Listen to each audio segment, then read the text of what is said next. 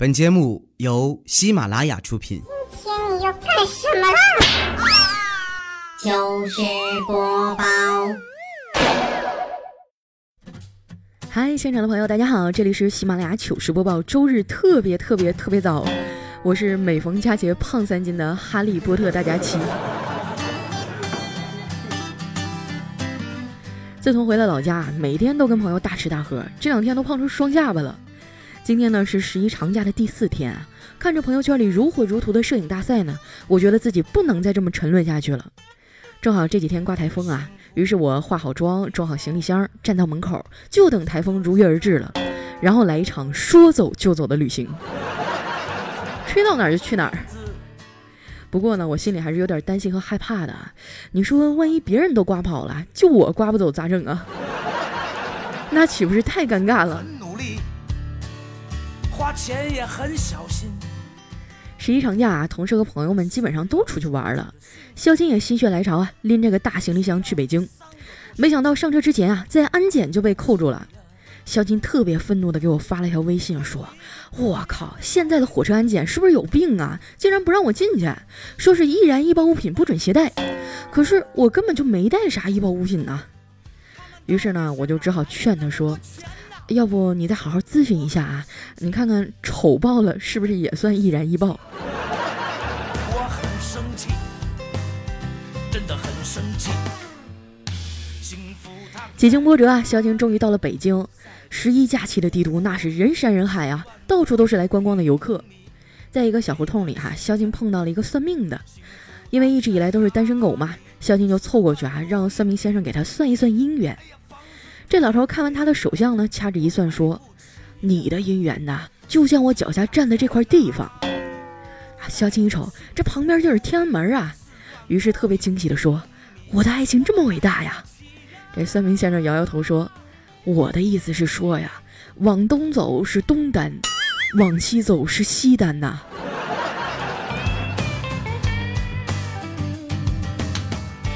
有人说算命这东西根本就不科学，全都是瞎扯。科不科学我不知道啊，但是通过掌纹呢，还是能看出一些人的性格的。比如说，通过掌纹啊，就可以看出怪叔叔他媳妇儿脾气一定很暴躁，因为他的掌纹经常会出现在怪叔叔的脸上。他有一个很好听的名字。虽然肖金被算命先生打击的不轻啊，但还是坚信人定胜天。于是呢，他把自己最帅的一张照片啊换成了微信头像，开始搜索附近的人。你还甭说啊，果然有效果啊！不一会儿啊，就足足引来了九个整形医师来加他的好友。需要三个多世纪呀，我买不起呀。我很少在节目里提到肖钦的长相啊。因为不管我描述的多客观，你们都会觉得我俩肯定有仇。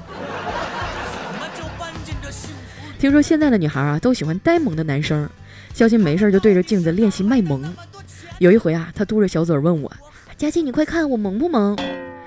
我瞟了他一眼，无奈地说：“小金呐，我希望你能明白，长得好看的那才叫卖萌，像你这个顶多叫呆逼。”这给肖金气了，好几天都没理我。据说人在照镜子的时候呢，所看到的长相啊，比自己真实的长相要好看百分之三十。所以啊，肖金就特别喜欢照镜子。有一次呢，他摆了一个自以为很酷的造型，问李小妹儿：“哎，你说如果晚上睡觉的时候啊，我睡在你身边，你会干嘛？”哎，小妹笑了笑说：“我会帮你把被子盖好呀。”肖金又问：“那如果吴彦祖睡你旁边呢，你会干嘛？”小妹说：“会呀。”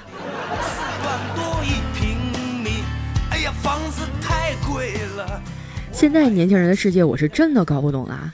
前两天坐地铁呢，听到旁边俩高中生聊天，一个女生说：“还是和年纪大的男人谈恋爱开心呢，真的超稳重。”另一个说：“啊，你交新男友啦？多大呀？二十八了，都已经工作了。”另一个女生说：“哇，真羡慕，我也想找个稳重的大叔呢。”听完我就诧异了，我就不明白了，都二十八了还去高中里骗小姑娘，这怎么可能稳重呢？只能说现在年轻人的思想是越来越开放了。咱爸妈那个年代啊，俩人一起吃个饭，那都得先背毛主席语录。现在的孩子呢，婚前性行为啊、试婚什么的都已经习以为常。这要是放到过去啊，简直是不敢想象的。要知道啊，在我们古代的时候呢，婚前性行为这件事啊是被严厉禁止的，所以啊，他们十三四岁就结婚了。可是要住进这幸福里周围的朋友都在热热闹闹的过十一呀，而我这个长假过得很平静，哪儿都没去。在这儿呢，奉劝大家十一假期千万别走高架，不然你的旅行计划就泡汤了，因为你会一直堵在路上。每一次碰到堵车，我都特别恼火，因为我会瞬间的想起自己还没有车。我很生气，真的很生气。在大家都在享受假日时光的时候啊，还有好多小伙伴正在苦逼的加班。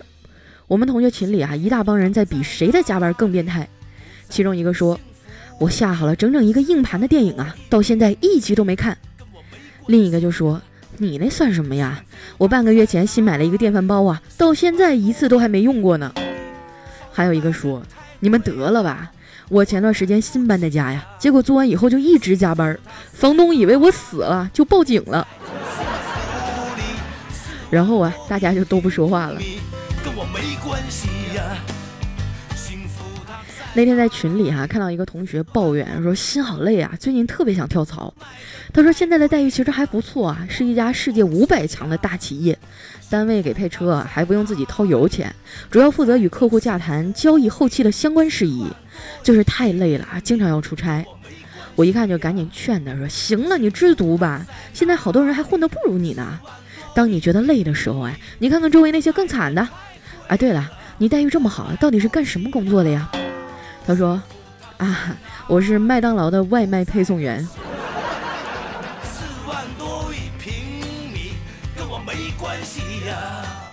提到外卖啊，简直是我生活当中不可缺少的一部分了。每次加班呢，都是靠这些快餐来填饱肚子。有时候赶上饭点，生意特别火爆啊，电话根本打不进去。有一次我打麦当劳的订餐电话，打了好几次都是排队。于是呢，我就选择了二号键英文服务，电话一下就通了。里面传来一个甜美的声音啊，说了一串英语，然后我说：“Hi, hello, can can I can I speak Chinese？” 那头顿了一下，说：“OK。”我说：“好的，那给我来一个原味板烧鸡腿堡套餐，谢谢。”我们公司在张江嘛，高科技园区啊，全都是互联网公司，加班那是家常便饭呀，有的时候甚至半夜才下班。有一回啊，我加班就加到晚上十一点多。出来的时候连车都打不着了，我站在道边想了半天啊，就给家门口的一个二十四小时营业的餐厅打电话，叫了一份外卖，让他把饭送到公司门口。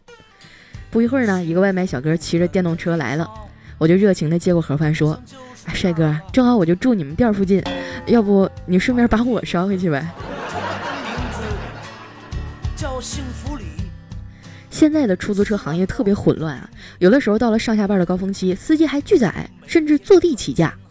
有一回呢，我跟小黑一起打车啊，明明没多远，这司机非要三十块钱不打表，一脸你爱坐不坐的欠揍样。我合计咋整呢？人这么多啊，跟他砍砍价吧。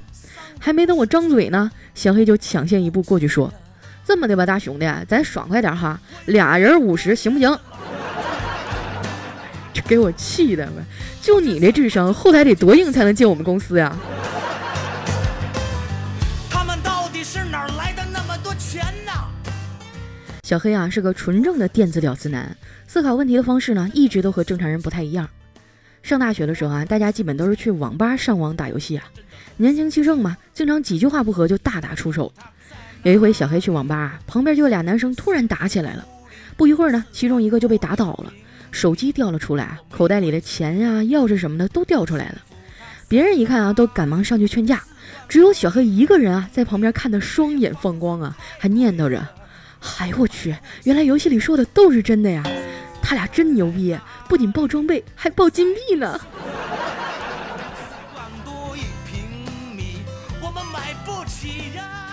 很多人都觉得东北民风彪悍，东北人冲动鲁莽，爱打架。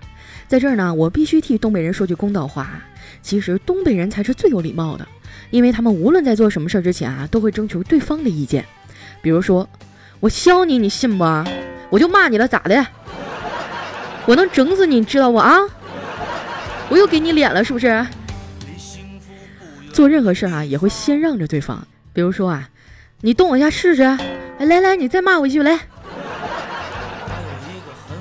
所以还是东北人最有礼貌。很多时候啊，是因为文化的差异，导致大家对东北有一些误解。怪叔叔年轻的时候呢，第一次去东北出差呀，下了火车想找个住的地方，就问旁边的人：“大哥，这附近有没有旅馆呀？”于是当地的热心群众啊，就告诉他：“有啊，这附近的旅馆贼多。”然后怪叔叔就果断地住进了武警招待所。很多岁数小的听众啊，一听招待所都不知道什么地方。以前哪有什么几星级宾馆和大酒店呀，全都叫招待所。那个年代啊，我们国家还比较落后，不像现在经济追赶上来了，在国际上的地位也提高了。最近这几天啊，世界主流媒体谈论的都是习大大和彭妈妈。这次彭妈妈更是在纽约用英文进行了演讲。据说奥巴马的夫人米歇尔特别不爽啊，就跟奥巴马抱怨说：“他有什么了不起啊？去年在中国不是叫我去打乒乓球，就是教我练书法，谁不知道这些都是他的强项啊？今天竟然敢在美国的家门口秀英语，他可气死我了。”奥巴马听了就劝他说：“老婆，你就知足吧，他没带你去唱歌啊，就已经很给你面子了。”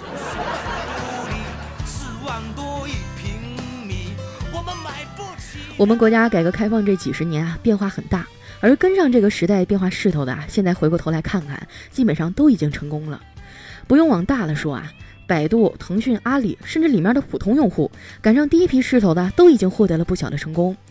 所以不要总是抱怨上天不公啊，你看看你自己是不是反应迟钝呢？一九九八年，马化腾开 QQ 让你们注册，你们不注，现在一个五位数的 QQ 号几万块钱。二零零三年，马云说开淘宝店不要钱，让你们开店，你们不开。十年来，淘宝造就了多少个亿万富翁呢？二零零九年，曹国伟开微博，让你们开通，你不开。如今，一个微博搞笑排行榜，年净赚一千五百多万。今天啊，我让你们国庆节请我唱歌、吃饭、玩游戏，你们自己好好想想啊，你们会再错过什么呀？把握机会，创造未来呀！你们自己好好考虑清楚啊。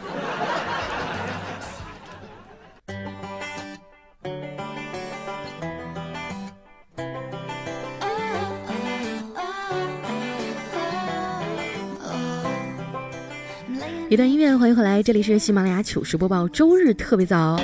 首先呢，要给大家说声抱歉啊，因为十一回了东北老家嘛，这个录音设备和环境实在很简陋，家里人又多啊，各种背景音很杂。我已经尽最大努力去调整了，但是在音质上呢，还是会有点差。希望大家能为了我的这份团圆容忍一下好吗？过几天我就回去了啊。不知道你们十一都去哪玩了啊？如果说你有什么好玩的事儿呢，也可以分享到我们节目下方的留言区，不要忘了把你们的小红心点上。接下来啊，回顾一下我们上期节目的留言。首先这位叫林佳，他说上高三的时候啊，学习很紧张，父母的关心也比较多啊。有一天中午洗头，老爸就听到水声问我洗什么呢？我说洗头啊，他就来了一句：“你去睡吧，头放下，我给你洗。”爸，你别吓我。说到高三啊，当年我妈也是挺惯着我的，各种给我做好吃的，买营养品。后来高考成绩不咋地啊，整个人倒是胖了十多斤。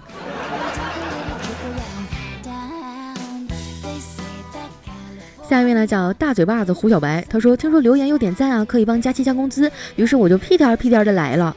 最初呢是在播客上啊关注了段子来了，认识了彩彩，后来在他节目里啊经常听彩彩黑一个大胸胖子，于是呢我就关注了佳期，现在啊手机里满满的都是你啊我的胖丫，你们这是够了好吗？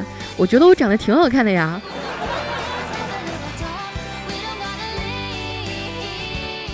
下一条呢，来自于 Kim L L O，他说我和女朋友一起出去爬山啊，天气预报说今天有雨，女朋友就问我说要带伞吗？我说带几把伞啊，然后呢，女朋友啪一个大嘴巴子就呼过来了，不说了，现在还疼呢。带几把伞，读快了确实有点奇异哈。来看一下我们的下一位叫猫猫幺零幺八，他说教你如何有女朋友。感到孤独的时候啊，就把招财猫拿到胸前，它不停地捶打你的胸口啊，你的感觉就像是有女孩在跟你撒娇一样。单身狗的生存智慧啊，突然觉得满满的都是心疼。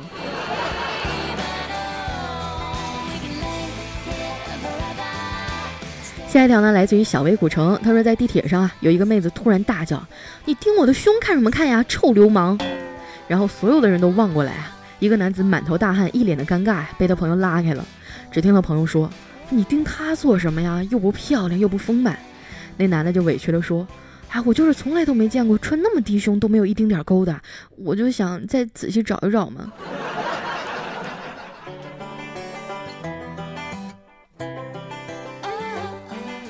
下一位呢叫等到烟火清凉，他说今天我妈跟我说呀，哎，你的袜子怎么少一只啊？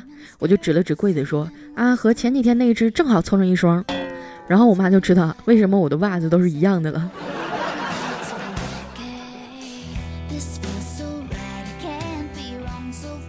下一位哈叫屌丝男 F H，他说有一天啊晚上我出去散步，就跳出来一个彪形大汉，别动，打劫。我说大大大哥，我我饭后散步没带钱，你少废话，让我搜。我靠，士可杀不可辱啊！我可是个刚烈的人。然后那大哥说：“老子劫财不劫色啊，你刚烈关我屁事儿啊！”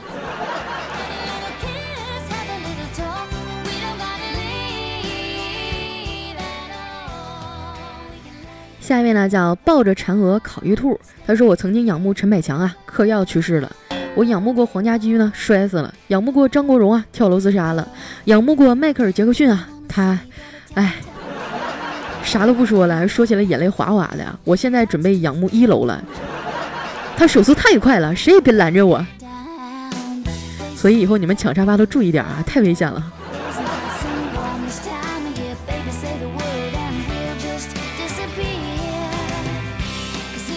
下一个小伙伴呢叫别在我离开之前离开。他说我去朋友家玩啊，他老婆在午睡，没过一会儿就响起了呼噜声。我就问哥们儿说：“哎呦我去，你媳妇儿真爷们儿，居然会打呼噜。”我朋友说：“我媳妇儿打呼噜也好过你媳妇磨牙呀。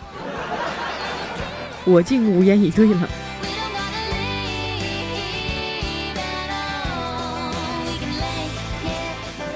下一位呢叫轮回是为了等待。他说：“佳琪，我跟你说啊，小学生出水管进水管的题目弱爆了。我这有新的，说甲乙两人相距一千千米，甲速度是三千米每小时，乙速度是七千米每小时。有一只狗和甲一起出发，狗的速度是十千米一小时。当狗遇到乙就原路返回，遇到甲又原路返回。当甲乙两人相遇时，请问狗走了多少千米？不行了，我已经晕了。咱现场有朋友能算出来了吗？”从小数学就是我的弱项。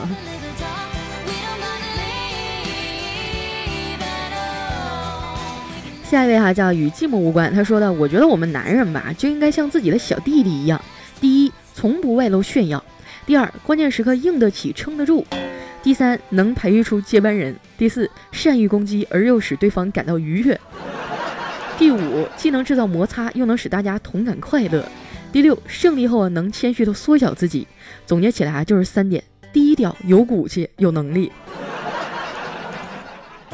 来看一下我们的下一位，叫因为有你。他说我有一哥们儿啊，刚失恋，他跟我说，为什么失恋了，连听伤心的歌都感觉到窒息呢？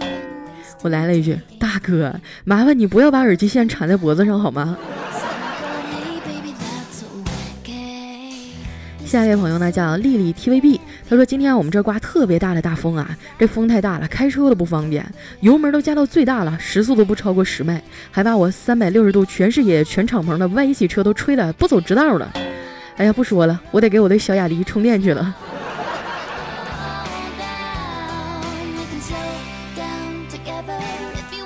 下一位朋友呢叫一抹夏忧伤，他说：“佳期啊，我现在真的好羡慕灰太狼，他有一个坚固的城堡，有一个怎么样都不会离开他的老婆，还有一个非常可爱的小灰灰，最后呢，还有一份稳定的抓羊的工作。那可不，灰太狼搁在咱们现实社会，那标准的有车有房高富帅。”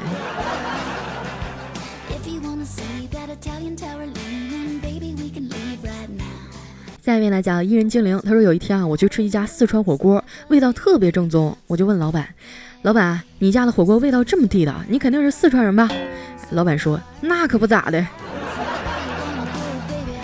我觉得这老板啊，可能是重庆和哈尔滨的混血。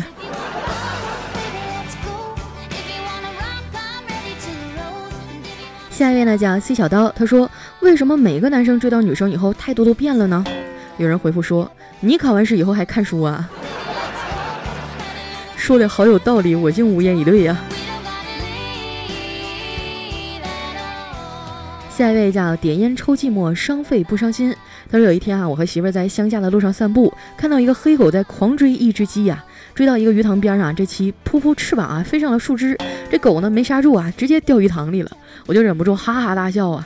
媳妇这时候看着我啊，就来了一句：“哼，看到了吧，玩鸡的都没有好下场。”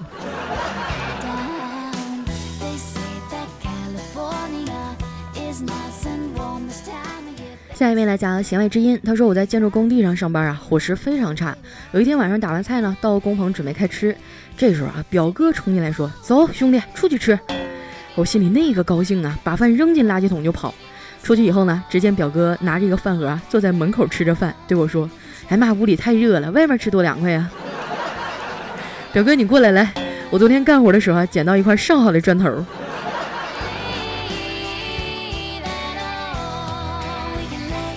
下一位呢叫夜色，他说：“大家期啊，我发现现在带老字的人啊，我都惹不起。比如说老师、老婆、老妈，还有隔壁的老王。”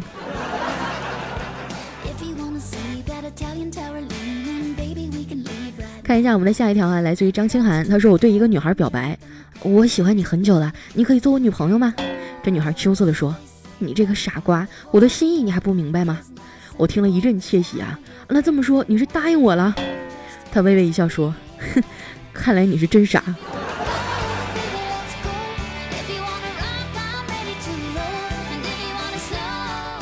下一位呢叫百思不得其解，他说：“在下叶良辰，还请佳琪姑娘读我一次留言。如若不读，哼，良辰只能让喜马拉雅掀起血雨腥风。还请给良辰一个面子，良辰在此谢过佳琪姑娘，他日良辰必有重谢。”哎我去，你还要掀起腥风血雨？我告诉你啊，在喜马拉雅，我赵日天从来就没有怕过谁。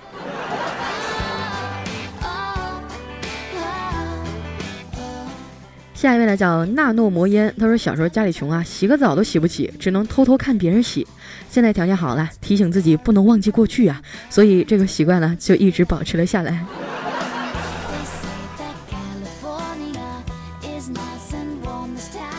下一位小伙伴呢叫周晶莹吧，他说我有一个同事哈，名字叫郑可，刚来公司那会儿呢，我负责给他办信用卡，卡是快递寄过来的。那天啊，快递小哥站在门口一直大喊关啊关啊，我心想这是让我关门吗？我就懵懂的走过去啊，他递给我一封快递，我一看上面的名字，就差点一口老血喷出来了，人家的名字明明是郑可好吗？开你妹啊！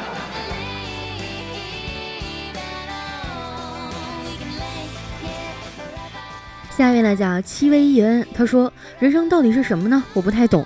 扎头发呀，两圈太松，三圈太紧；洗澡呢，往左一点烫死，往右一点冻死；吃方便面啊，一桶吃不饱，两桶吃不完；在校园的小路上，两格一步太娘，三格一步太扯淡。”下一位朋友叫杨永平美工，他说过年了，老婆给了我一千块钱的压岁钱，我按照中国的传统习俗啊，谦让了一下，仅仅一下呀，我老婆竟然给收回去了，还说不要拉倒，明年再说。到手的钱呢，煮熟的鸭子飞了。你想的太多了，他只是让你多保管几天而已。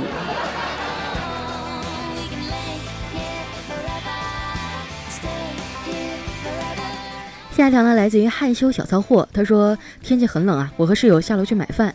女生宿舍下面好多男生啊，都在打着雨伞等女朋友。室友就说：“哎，你说这男生也挺可怜的哈。”我就很淡定的说：“那是因为他们爽的时候你没看见。”顿时就觉得自己很高冷。